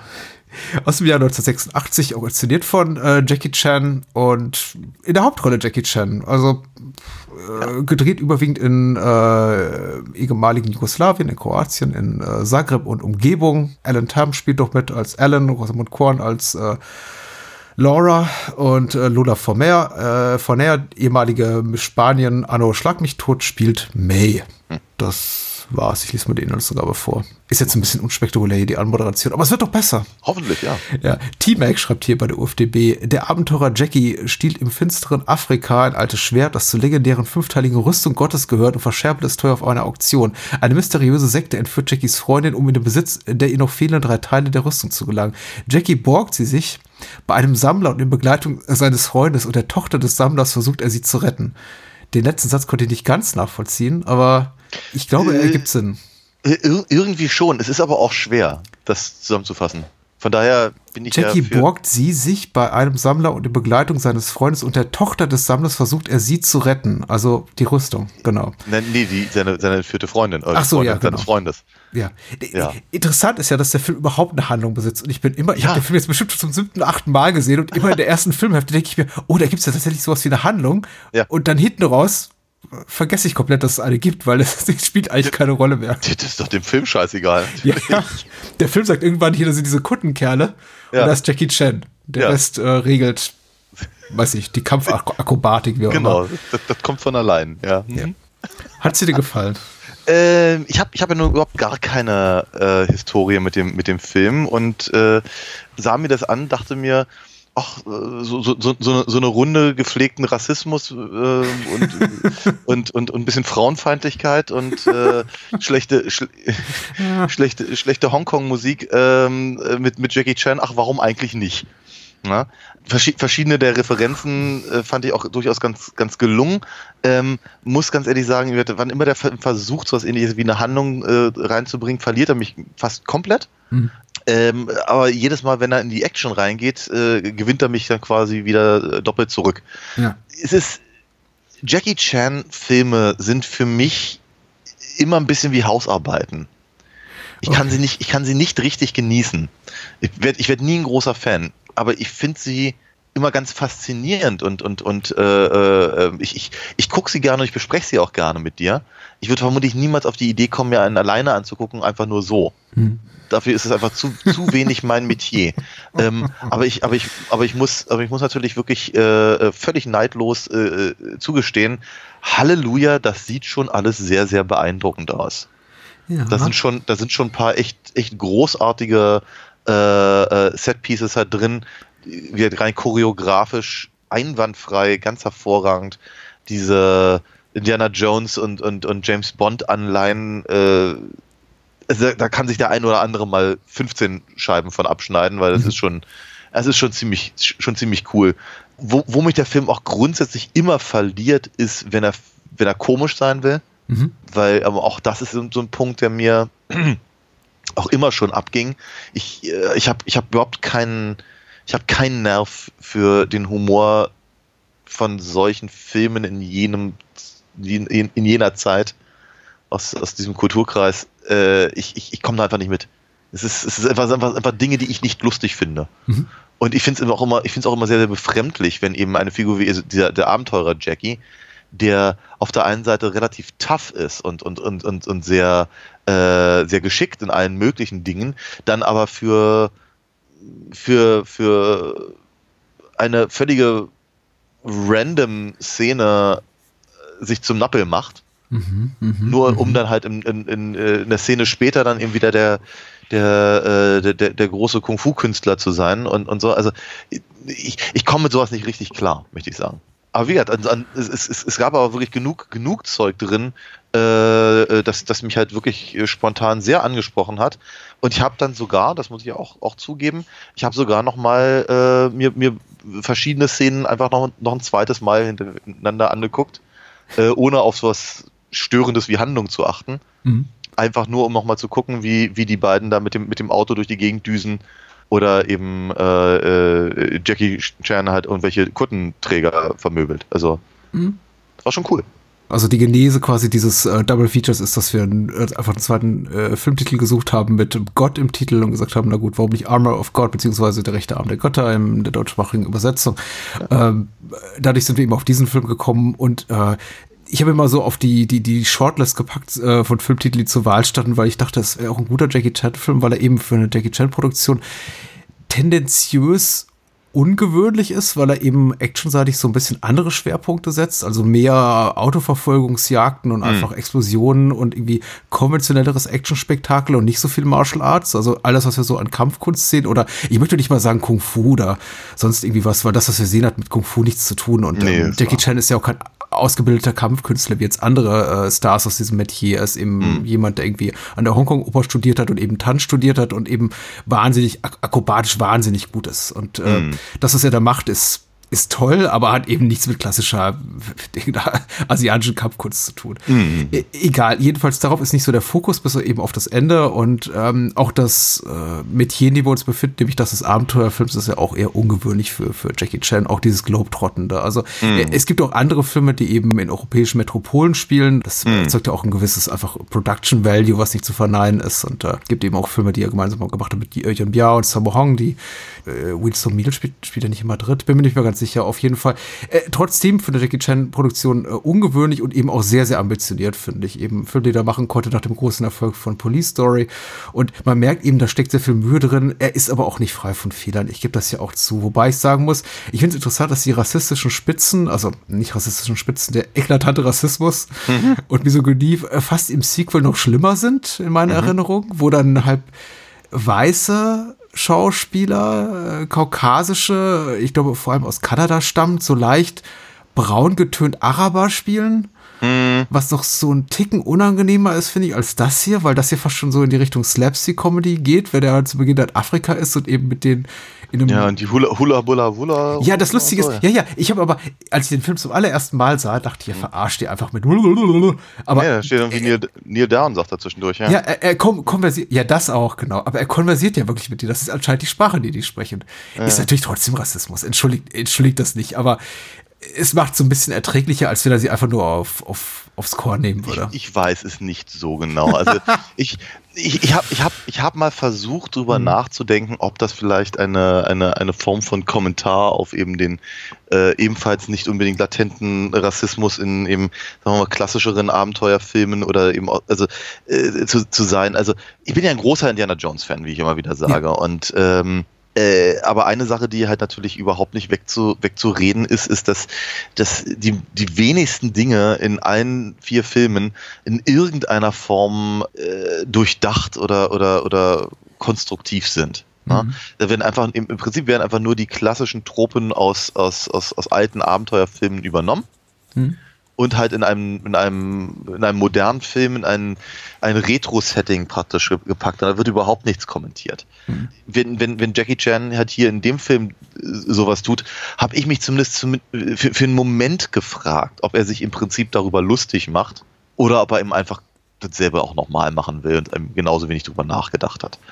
Weil, sagen wir mal, so richtig schön ist das natürlich alles, alles nicht. Und das war's, das war's auch schon bei Johnny Weissmüller nicht, aber äh, äh, nun gut. Jedenfalls, äh, aber auch dabei muss ich natürlich wieder ganz ehrlich sagen, die Art und Weise, wie ihm da dieses Schwert geklaut wird von ihm, das, das, das ist schon cool. Mhm. Das sieht schon gut aus. Das, ich, ich, ich, nee, du hast ja gerade meine Comics erwähnt. Ich, ich dümpel ja auch im Abenteuergenre und sowas finde ich halt wahnsinnig inspirierend. Ja, wenn, Mhm. äh, ich, also noch inspirierender fand ich eigentlich tatsächlich dann die Szene, in der er äh, seinen ähm, äh, dieses Seil da an, an, an, diesen, äh, an diesen Haken da ran, ran knüppert. Mhm. Mhm. Und ich dachte so bei mir, ich glaube, das muss ich mir nochmal angucken, um mir nochmal genauer anzusehen, wie, wie sowas wirklich tatsächlich bedient wird. Ähm, da, der, der Film hat schon einfach so ein paar, ein paar Momente, die halt tats- tatsächlich ga- ganz, ganz genau auf mich zugeschnitten sein müssten. Mhm. Und ich sage ja, diese, diese paar Momente sind auch alle, alle ganz, ganz wundervoll. Ja. Andere halt nicht so sehr. Äh, ich rede mir aber tatsächlich immer den, den sehr offensichtlichen Rassismus in äh, Horrorproduktion immer damit schön, dass wir im Grunde ein Äquivalent dazu haben in jeder deutschsprachigen Produktion, in jeder Hollywood-Produktion. Mhm. Ich meine, wir machen es ja nicht anders mit Blick auf den asiatischen Kulturraum. Äh, Mhm. guck mal auf so einen Film wie, was war jetzt diese mega Bestseller-Verfilmung vor 10, 15 Jahren, die Geisha? Äh, Romanvorlage Vorlage geschrieben von einem US-Amerikaner. Die beiden Hauptrollen Japanerinnen, besetzt mit zwei Hongkong-Schauspielerinnen, Sang Si Yi und äh, Michelle Yeoh damals. Und Ja. keiner gibt was drauf in Hollywood, weil, ne, sehen ja eh alle gleich aus. Also im, im, Autsch, Grunde, ja. ja, da, da, ich meine, die, solchen Produktionen kann man denselben Vorwurf im Grunde machen, weil ich gerade gesagt habe, wie können die Kanadier irgendwie leicht mit Schuhcreme anmalen, dann sagen, das sind jetzt die bösen Araber. Aber ganz ehrlich, es ist halt leider, äh, ich möchte ich möchte es nicht wegreden, aber es ist eben auch einfach da und wir haben es in anderen Kulturkreisen genauso. Und Natürlich, klar. Ich glaube, wir sind jetzt in den letzten äh, fünf, sechs, sieben, acht, zehn Jahren zu dieser Wokeness gereift, vielleicht auch gerade so in oberen äh, Produzentenkreisen seitens großer Filmstudios, wo gesagt wird, hm, vielleicht sollten wir doch ein bisschen drauf achten, ne? Also ich, ich muss ganz ehrlich sagen, an dem Punkt war ich auch vor, vor, vor, der, vor der großen Wokeness-Welle, weil ich mich eben natürlich gerade mit dem Abenteuergenre sehr auseinandergesetzt habe und Ja. der ganze, der ganze Kolonialismus-Kram.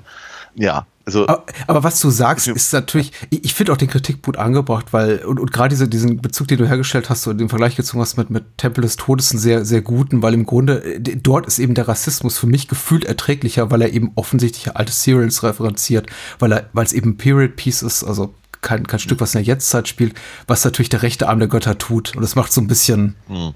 befremdlicher, möchte ich mal sagen. Ja, in der Tat. In der Tat. Aber ähm, ich fragte mich auch so ein kleines bisschen, was ich von der von der äh, direkt im Anschluss äh, folgenden Szene halten soll, wo dann eben äh, Ann Tam halt dann dann sein, sein, sein Mega-Auftritt hat, weil er ist ja ein, ein großer Star gewesen damals Ja. und dann haben sie einfach mit einem Konzert mit, ab, mit, mit, mitgefilmt und Mhm. äh, reingeschnitten und dazu dann eben diese bewaffneten, ich weiß nicht, halt Araber? Weitere, weiteren Sinne? Nein, das sind keine Araber, das sind diese Kultisten. Ja, aber sie haben ja eben nicht diese, sie haben ja nicht die Mönchskutten an, sie haben ja eben im Prinzip so eine, die haben einen bestimmten Namen, aber ich weiß ihn leider nicht, man Ja. möge es mir verzeihen, aber eben diese, diese, diese, diese Kopftücher mit den, mit den, mit den, äh, mit den äh, Reifen drumrum, also so wie Lawrence Mhm. von Arabien. Ja, klar. Die sollen schon aussehen wie, wie arabische Terroristen. Also ich glaube, das ist der, das ist, ich glaube, das ist auch Teil des, des, des Planes dieses Mhm. komischen Kultes Hm. dass jemand anders dafür die, die, die, die, die, die Schuld in die Schuhe ge- geschoben bekommen, weil sie eben, äh, weil sie eben da diese, diese, diese Modenschau in, in Paris halt äh, niederballern. Äh, aber dazu dann eben diese, diese, diese, diese Rockmusik, Hongkong-Pop, ich weiß nicht, wie man es nennt. Ich, ich habe die ganze Zeit gedacht, das ist ein Anime auf Speed, verdammt noch eins. Jetzt muss man dazu sagen, jeder zweite große Hongkong-Star, der, weiß nicht, zumindest letzt, äh, der, der, der Blütezeit des Hongkong-Kinos, so sagen wir mal, zwischen den 70ern und irgendwie äh, frühen 90er Jahren, kommt irgendwo aus der Kanto-Pop-Ebene, äh, Ecke. Also, Ja. oder, oder, oder wenn er noch nicht drin war oder sie noch nicht drin war, dann, dann landete sie oder er dann irgendwann darin. Also, Ja, ja, klar. Ich meine, immer haben sie auch Jackie Chan gezwungen zu singen. ich wollte gerade sagen, Jackie Chan ist ja eben, der, der, der hat Nummer 1 jetzt in Hongkong gehabt oder in China, Ja. in Mainland China. Also, das ist, Ja. das geht eben. Und es ist nicht so lächerlich wie hierzulande, wenn da plötzlich irgendwie Jan-Josef Liefers die Gitarre rausholt. Und na gut, der hat sich ja mit anderen Sachen unmöglich gemacht. Aber Gott, ich weiß nicht, wo wir gelandet sind. Wir sollten eigentlich über rechte Arme der Götter reden. Ja, in der Tat. Aber, also, zurückzukommen zu der Montage. Ja, die Musik fand ich auch nicht toll. Ich fand ehrlich gesagt den Jackie-Song mit ähm, hier A Friend, Something, Something, der, der, der läuft, wenn sie eben diese Europareise antreten und dann Ja, eben so ein paar ja. ja, pittoreske Szen Szenerien da abfahren. Eigentlich ganz süß.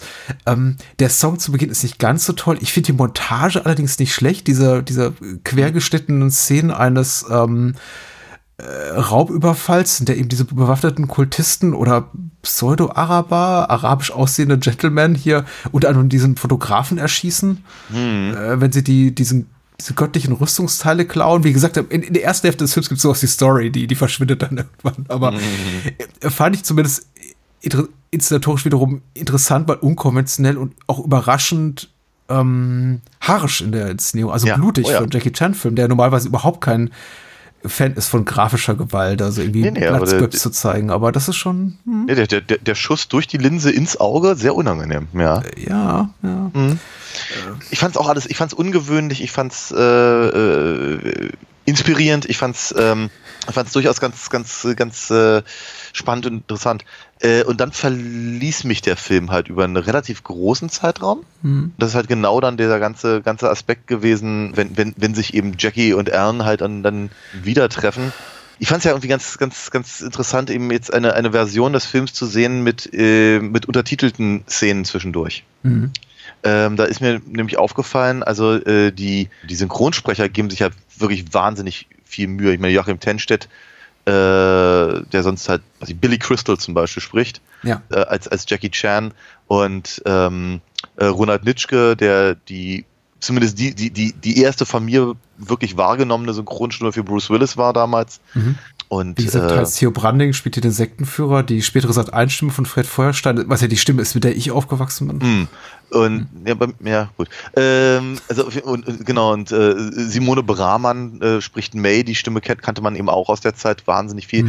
Die geben sich halt alle viel viel Mühe und die sprechen das alles sehr sehr gut und sie versuchen das alles so sehr sehr natürlich zu sprechen und trotzdem habe ich so das Gefühl, Dinge, die ihr zueinander sagt, ergeben keinen Sinn. So, so, so, so, so, so, solche Dinge würde man zu niemandem sagen. Also vor allem nicht in diesem Zusammenhang. Nicht, und nicht in der, Inten also, äh, in, in der Intoni Intonierung und, und das ist, das, es funktioniert alles nicht so ganz. Und dann kamen halt zwischendurch diese paar Szenen mit Untertiteln und die Untertitel klingen halt, also äh, vom Wortlaut halt ganz genau so, äh, äh, wie eben die anderen äh, Sachen, die wir vorher auf der Tonspur gehört haben. Aber einfach nur durch die Tatsache, dass es eben kantonesisch ist, was die da reden, ergibt das alles auf einmal total Sinn für mich. Mhm. Und jetzt so bei mir, vielleicht hätte ich den Film einfach nicht auf Deutsch sehen sollen. Also Ja. ich, ich, ganz, ganz, ganz, ganz, ganz seltsamer, ganz seltsamer Eindruck, den ich dabei, dabei hatte. Und wir, die Stimmen sind alle gut. Aber sie scheitern. Sie scheitern daran, eben mit wenigen Worten äh, jahrzehntelange Feindschaften ähm, äh, und, und, und komische Verquickungen und, und, und äh, Liebesbande irgendwie äh, Ja, ja. runterzureißen, nur um damit wir wissen, an welchem Punkt diese Figuren eigentlich stehen, Mhm. damit sie letztendlich irgendjemanden, äh, letztendlich ja eine ne, ne, ne Geisel retten können. So. Ja, Hätte, der hätte man auch einfacher haben können. Ja, der Film macht sich teilweise richtig, richtig schwer. Ich denke auch, er ist erzählerisch überfrachtet, vor allem eben in der ersten Hälfte, aber die, also so Auswüchse dieser erzählerischen Überfrachtung schlagen auch später immer wieder auf, wenn es dann zum Beispiel genau dieses, diese Drei Dreiecksbeziehung möchte ich es nicht nennen, weil ich glaube, äh, Jackie ist der Ex-Freund von Laura. und Alan ist ihr jetziger Freund, aber irgendwie hängt sie Jackie dann doch noch nach. Warum? Weil er eben von Jackie Chan gespielt wird, dem Star, Ja. Produzent und Regisseur dieses Films. Ja, natürlich. Ja, ähm, und das äh, trägt eben auch sehr merkwürdige Früchte, wenn man denkt, relativ spät im Film, jetzt lass mal irgendwie Tacheles reden oder Tacheles kloppen und zeigt mir ein bisschen Action und dann kommt eben noch so eine relativ ausgedehnte Slapstick-Sequenz oder Ja. sagen wir mal Screwball-Comedy-Sequenz, in der sie eben versuchen gegenseitig bei Laura, also beide bei Laura zu landen oder irgendwie ihre Gunst, in ihre Gunst zu gelangen, wie auch immer. Und äh, Laura nennt dann irgendwie Jackie Cowboy. Warum nennt sie dich Cowboy? Und ich denke mir, oh Gott, ja. Also ich denke mir das mittlerweile nicht mehr, weil ich habe diesen Film, wie gesagt, zum ich habe ihn sehr häufig mittlerweile gesehen und ich weiß, dass diese Szenen auch mittlerweile irgendwann vorbeigehen, aber dass sie der, Fun der, der Humor funktioniert eben nicht wirklich gut. Ich möchte es nicht mal so auf diese auf den unterschiedlichen Kulturkreis äh, schieben. Ich glaube einfach, es gibt auch Jackie Chan Filme, die trotz ihrer Herkunft eben aus einem weit geografisch wie kulturell entfernten äh, Teil der Welt kommen, besser funktionieren, auch als Komödie. Mhm. Unter anderem eben auch Police Story 3, über die wir gesprochen haben. Mhm. War zumindest mein Eindruck. Mhm. Hier fällt es wirklich ziemlich flach und ich bin auch überrascht, dass sie für die deutsche leicht gekürzte Fassung, also vor allem eben in, in, in Spielszenen, jetzt nicht Action-Szenen, äh, Dialogszenen gekürzte Fassung, ausgerechnet so die ja, Handlungs, äh, für die Handlung gar nicht so irrelevante Momente rausgeschnitten haben und eben nicht die Comedy-Momente, von denen ich denke, auf die könnte ich am ehesten verzichten. Also ja, ich würde ehrlich gesagt noch ein bisschen lieber hier Baron von Rauschebart, also Bannon, äh, ja. lauschen, wie er so ein bisschen über die Rüstung erzählt, als äh, noch eine Szene mit Alan, Jackie und Laura. Was sie aber rausschneiden, ist eben Baron von Rauschebart, den ich eigentlich ganz cool finde. Ja, ist ein, ist, ein, ist, ein, ist ein guter Punkt. Also ich, ich sehe es halt ein ganz kleines bisschen anders, weil ich okay. denke eben, was ich an, an City Hunter und Oh ja, gut, der ist sehr speziell, ja. Ja, oder eben, im, äh, ja, ja, okay, Police Story fand ich auch ein bisschen besser, aber es ist halt, es ist halt. Rumble in the Bronx ist ganz cool, weil er hat eben diese, diese Fish out of Water Momente. Ich glaube, über den haben wir auch gesprochen, oder? Äh, ich glaube, ich glaube nicht. Ich glaube okay. nicht. Das ist so, äh, zehn Jahre, weiß ja, nicht wie viel. Okay. Ja, hm. ja, genau. Nee, also wie gesagt, ich habe ich hab ja auch nicht grundsätzlich was dagegen. Ich, ich, ich äh, muss halt nur sagen, es ist halt nicht meins. Ja, und wenn dann eben, weil du gerade diese Cowboy-Szene da an, anspielst, äh, eben, eben gerade, die beiden sind gefangen und er versucht sie rauszubringen. Mhm. Und sie haben nichts Besseres zu tun, als fünf Minuten über ihre, über ihre, ihren Beziehungsstatus zu diskutieren. bis er dann irgendwann äh, äh, klein beigibt und ihn tatsächlich auch befreit.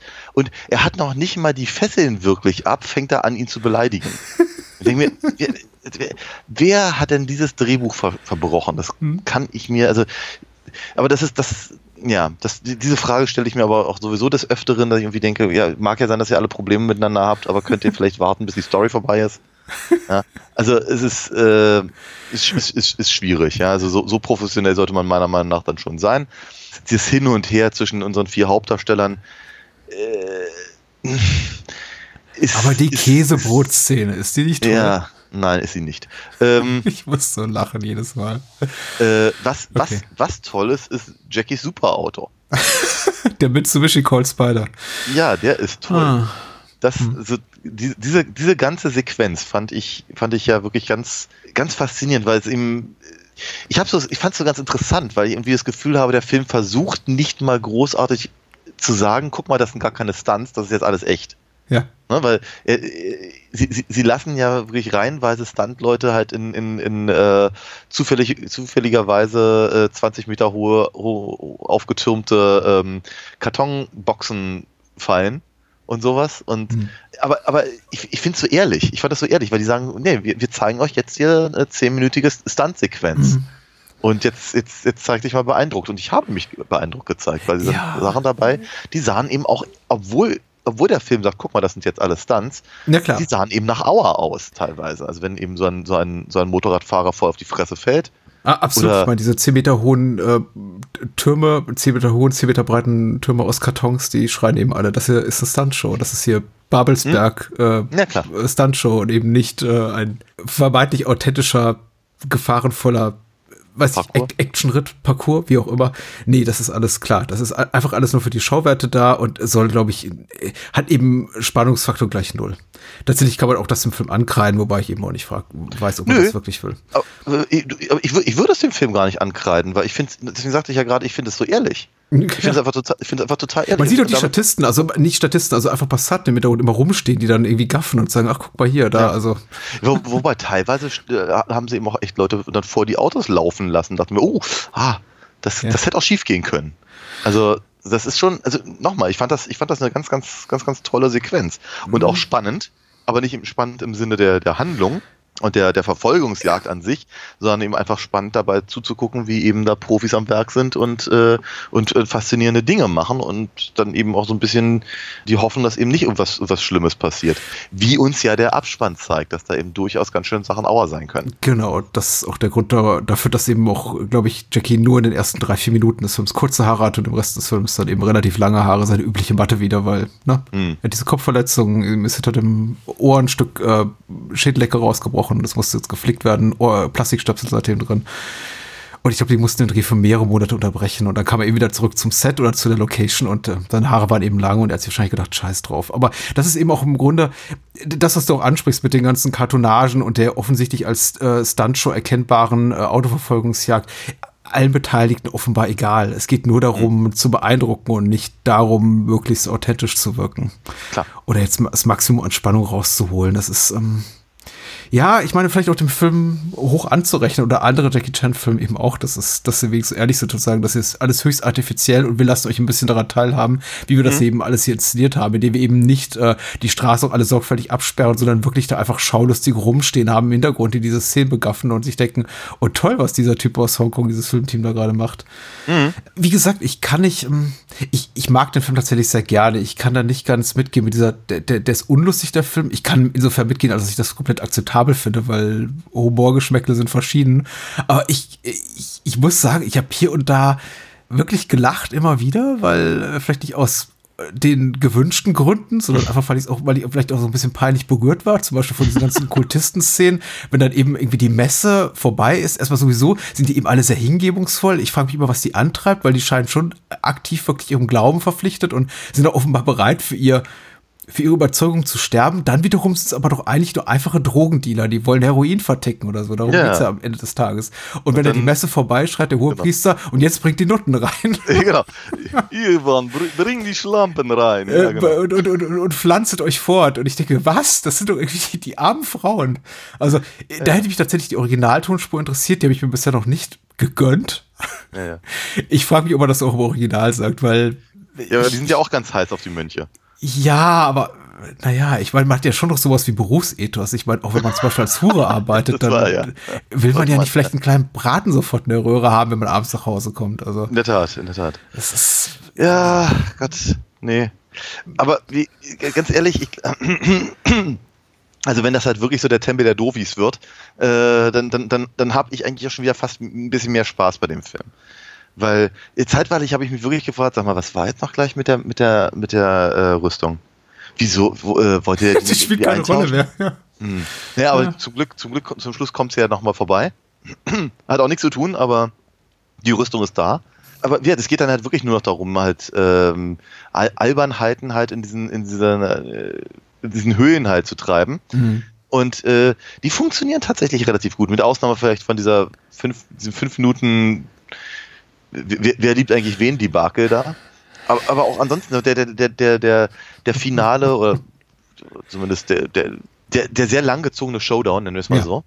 Äh, quasi angefangen bei dem äh, bei diesem, diesem Mitternachtsimbiss über über die rumrennenden äh, Dynamit geplagten Mönche und dann halt die Cleopatra Schwarz. Ach so, die Kampfamazon, ja, ja. Hm. Äh, und so. Das hat mir alles viel Spaß gemacht, weil das nahm sich dann einfach mal alles überhaupt gar nicht mehr ernst mhm. und äh, re referenziert eigentlich im Prinzip nur noch ja irgendwelche, irgendwelche Dinge von Cartoons über Blaxploitation bis hin zu eben, sagen wir vermutlich den eigenen Kampfkunstfilm von Jackie Chan. Und das sieht eben auch wiederum alles sehr, sehr gut aus. Und teilweise auch ganz schön auer. Also hier der eine, der eine junge Mann, der irgendwie äh, äh, einen Salto macht und mit den Schienenbeinen auf dem Tisch landet und mhm. um dann runterzufallen, da dachte ich bei mir, ups, ja. ich hoffe, ich hoffe, der, der war da gepolstert, weil das sieht, das sieht nicht gut aus. Ja. Äh, und so. Und ähm, aber wie gesagt, das sind da, nochmal, da hatte ich dann auch wirklich wieder Spaß, weil ich, ich brauchte mich dann einfach auch nicht mehr drum zu kümmern, was macht eigentlich Alan, was macht eigentlich May, was macht eigentlich äh, äh, Laura, was, was, was macht eigentlich die, äh, die Rüstung und wo ist eigentlich der Baron. Äh, also alles völlig, völlig, völlig egal. Mhm. Ja, Hauptsache Jackie Chan hat Spaß mit einer, mit einer Dynamitstange und kann halt ein bisschen durch die Gegend treten. Ja, so, ja. super reicht mir völlig. Das ist eben auch eines, ich glaube, eines der, der viel unberechtigten Vorurteile gegenüber Jackie Chan Streifen ist erstmal der, dass äh, nur Jackie die coolen Stunts machen darf. Das ist jetzt mitnichten der Fall, wie hier gesehen, äh, aber eben auch in fast allen, allen seinen anderen Filmen und die Tatsache, dass er eben all seine Stunts selber macht, was eben auch nicht der Fall ist. Also er bringt mhm. sich niemals in Lebensgefahr und überlässt immer die wirklich äh, schweren Stürze und gerade so irgendwas wie die Kletterszenen irgendwie anderen anderen Menschen, die es besser können, allem voran seinem äh, wichtigsten Stud Ben Mars, ähm, kurzer Name für Chang Wing Fat, der bis in die 90er hinein mit ihm Filme machte. Also der, deswegen sieht das eben auch so gut aus. Also ich, Mhm. ich bin schon lange nicht mehr da für, für Jack bei Jackie Chan Film dafür, um Jackie Chan in jeder Szene des Films zu sehen, jeder Einstellung, weil ich immer denke, oh, der macht alles selber, ist jetzt eben auch, auch nicht der Fall. Deswegen sieht das Ganze so toll aus. Er arbeitet mit tollen Leuten zusammen. Die Stunt-Szenen sehen alle toll aus. Ich finde auch tatsächlich ganz cool, dass die, die Kultisten, die äh, Kut Kuttenträger da so downgegradet werden im Laufe des Films von echter Bedrohung zu eigentlich so einer Art Stormtrooper-Variante wie in Rücker der Jedi-Ritter, also eigentlich komplett nutzlos, also Leute, die du im Grunde hier mit, mit Steinchen verscheuchen kannst. Und dann gegen Ende nochmal dieses Upgrade stattfindet mit der, genau, was du gerade so als Cleopatra Jones Verschnitt bezeichnet hast, was es, glaube ich, sehr gut trifft, äh, mal vier als Quartett. Und äh, das fände ich schon zum Beispiel ziemlich cool einfach. Und eine, eine wirklich gute eigene Idee, weil der Film hat nicht nur eigene Ideen, also wie gesagt, vieles ist auch einfach palpigen Filmstoffen und Comics und Büchern entlehnt. Aber bei der, in dem Moment dachte ich, okay, das ist etwas, was du, glaube ich, in einem westlichen Actionstreifen nicht sehen würdest. Ja, Inklusive der blöden Sprüche. ja, vermutlich, ja. vermutlich. Ähm, Im Guten ja, wie im Schlechten. Finde find ich, find ich aber auch gut, gut nochmal zusammengefasst tatsächlich. Trot, trotzdem wird ich, äh, ze- zeige ich mir, also wird, ich habe, also ich, ich glaube mich erinnern zu können, dass er tatsächlich aber auf diesen, auf diesen Heißluftballon irgendwie raufgesprungen ist, ne? Ich glaube, das hat er selber gemacht, oder zumindest ist er daran runtergeklettert. Ich habe die ganze Sequenz jetzt schon so oft gesehen, immer auf die Schnittfolge geachtet. Es gibt tatsächlich keinen Moment, in dem man eindeutig Jackie Chan sieht, wie er Okay. auf die Außenhülle dieses Ballons trifft. Es gibt Ah, okay. mehrere Einstellungen, wie er offenbar aus großer Höhe oder mittelgroßer Höhe durch die Luft fliegt Ja. und auf irgendwas drauf zufliegt, aber oder abstürzt, aber es gibt tatsächlich von der Szene, also wie er auf die Außenhülle trifft, kein, keine Aufnahmen. Und ich halte es auch für eigentlich technisch nicht machbar. Ich wüsste ehrlich gesagt nicht wie. Also auch ohne wirklich das Leben der Person, die das macht, zu gefährden. Und dann im Abspann sieht man eben, wie er da oder kurz vorm Abspann, also im Abspann nochmal, wie er neben dem Ballon steht und sagt, ja, irgendwie hier Daumen hoch, alles gut gelaufen. Also er sagt gar nichts, weil man hört sich's, weil, weil wieder einer seiner Kanto-Pop-Songs läuft. Aber ich glaube, es ist ein bisschen geschummelt, würde ich meinen. Das kann, kann durchaus sein. Aber ich, ich fand, sagen wir mal, dann, dann war es aber zumindest so geschummelt, dass, es, dass, ich, äh, dass ich das schon ganz cool fand. Und ich dachte, das ist ein. Ich, ich finde es aber auch so bezeichnend, dass der Film dann einfach vorbei ist. Ja. Ne? Wir, zei wir zeigen nochmal einen tollen Stunt mit diesem, mit diesem Heißluftballon und Mhm. die Höhle ist gerade eingestürzt. Wir erfahren nichts. Wir wissen, wir wissen, wir wissen nicht, wie, wie wer rausgekommen ist, was ist mit der, mit der äh, titelgebenden äh, Rüstung, ähm, äh, was, was, was ist mit unserem Oberbösewicht? Ach doch, nee, ich glaube, den, den sehen wir explodieren, oder? Ist auch egal. Jedenfalls äh, sind, sind Ellen und Laura jetzt zusammen und, und, und Jackie und May und Baron Rauschebart, was ist Mhm. mit dem? Und also, der Film, äh, sagst du, danke, jetzt, jetzt reicht's. Ne? Wir haben jetzt eigentlich alles gezeigt, was wir zeigen wollten. Und jetzt zeigen wir euch auch nochmal, dass das Jackie Chan sich wirklich wehgetan hat. Schwierig, schwierige, schwierige Aufnahmen, wie ich finde. Also von, dem- von dem ernstzunehmenden, blutenden Schauspieler fand, fand ich nicht so lustig, aber Mhm. gut. Ja, und dann sagt er ihm einfach der Film, nö, das, das interessiert uns jetzt nicht. Also er, er, er, gibt, er gibt im Prinzip nicht nur seine Story auf, sondern er, er degradiert sie zu kompletter Redundanz. Teilweise wahrscheinlich auch kalkuliert, weil also Jackie Chan so als ernstzunehmendes äh, Love Interest auch in seinen eigenen Filmen niemals wirklich Thema war und wenn dann nicht besonders überzeugend, äh, vielleicht auch einfach seinen Star-Status bedienen, so von wegen irgendwie Jackie Chan kann niemals wirklich nur einer Frau gehören. Also tatsächlich etwas, was also so, sich so leitmotivisch durch die meisten seiner Filme zieht, ist eigentlich, dass er, wenn er denn eben mit äh, weiblichen Co-Stars gesegnet ist, was er in vielen seiner Filme ist, nie wirkliches Interesse an ihnen entwickelt und es eigentlich eher die Frauen sind, die äh, ihn anschmachten oder so zumindest Ja. Andeutungen fallen lassen, dass sie an ihm interessiert sein könnten. Aber er immer so derjenige ist, der sagt, ja, ja, geh weg, Weib, ich muss hier noch irgendwie dringend Abenteuer erledigen oder irgendwie Bösewichter beseitigen. Ja, ja. Egal. Den, den Satz bringe ich nicht mehr zu Ende. nee, wirklich nicht. Der, der, der Podcast-Abend endet, wie er angefangen hat. Entschuldigung. Ich finde es ich find's ja nicht schlimm. Also mir, mir fehlten ja zwischenzeitlich bei Arma gerade äh, auch, die, auch die Worte. Aber ich, ich hatte ja Spaß dran. Durchaus. Ja. Grundsätzlich. Grundsätzlich gesagt hatte ich, äh, hatte ich äh, genug Spaß an vielen Stellen, dass ich mich durchaus freue, ihn eben auch mal gesehen zu haben.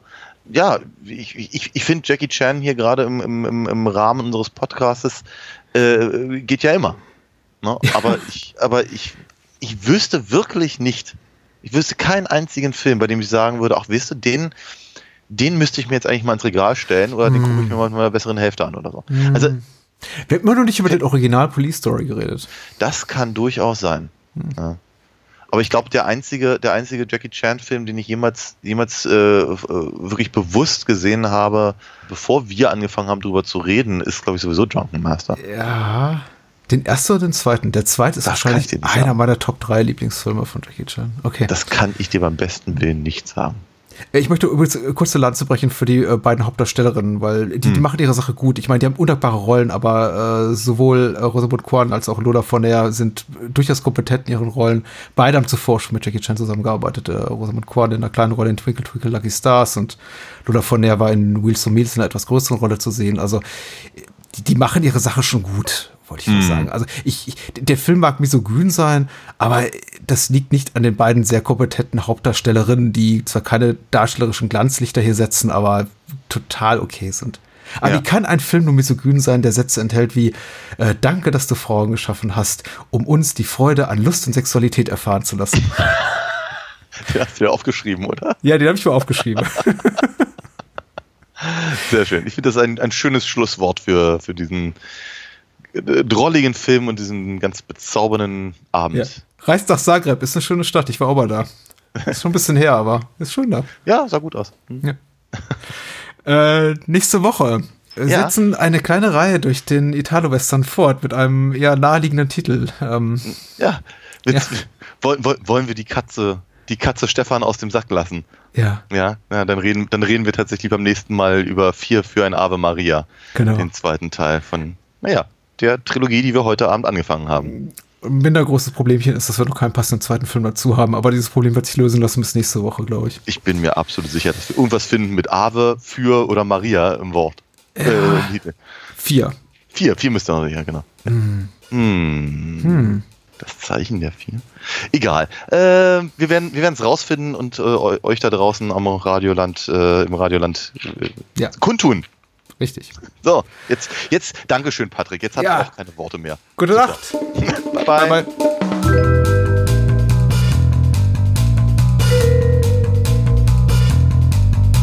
Das war's. Mehr Bahnhofskino und die Bahnhofskino Extended Edition gibt es bei iTunes, Spotify und überall, wo es gute Podcasts gibt. Kennt ihr bereits Daniels Comics? Auf alinafox.de erfahrt ihr alles rund um seine legendäre Meisterdiebin und ihre Abenteuer. Und denkt bitte daran, eure Unterstützung durch eine Patreon-Patenschaft oder PayPal-Spende sichert diesem Podcast das Überleben. Unter bahnhofskino.com findet ihr alle Möglichkeiten, uns unter die Arme zu greifen. Vielen Dank fürs Zuhören und adios.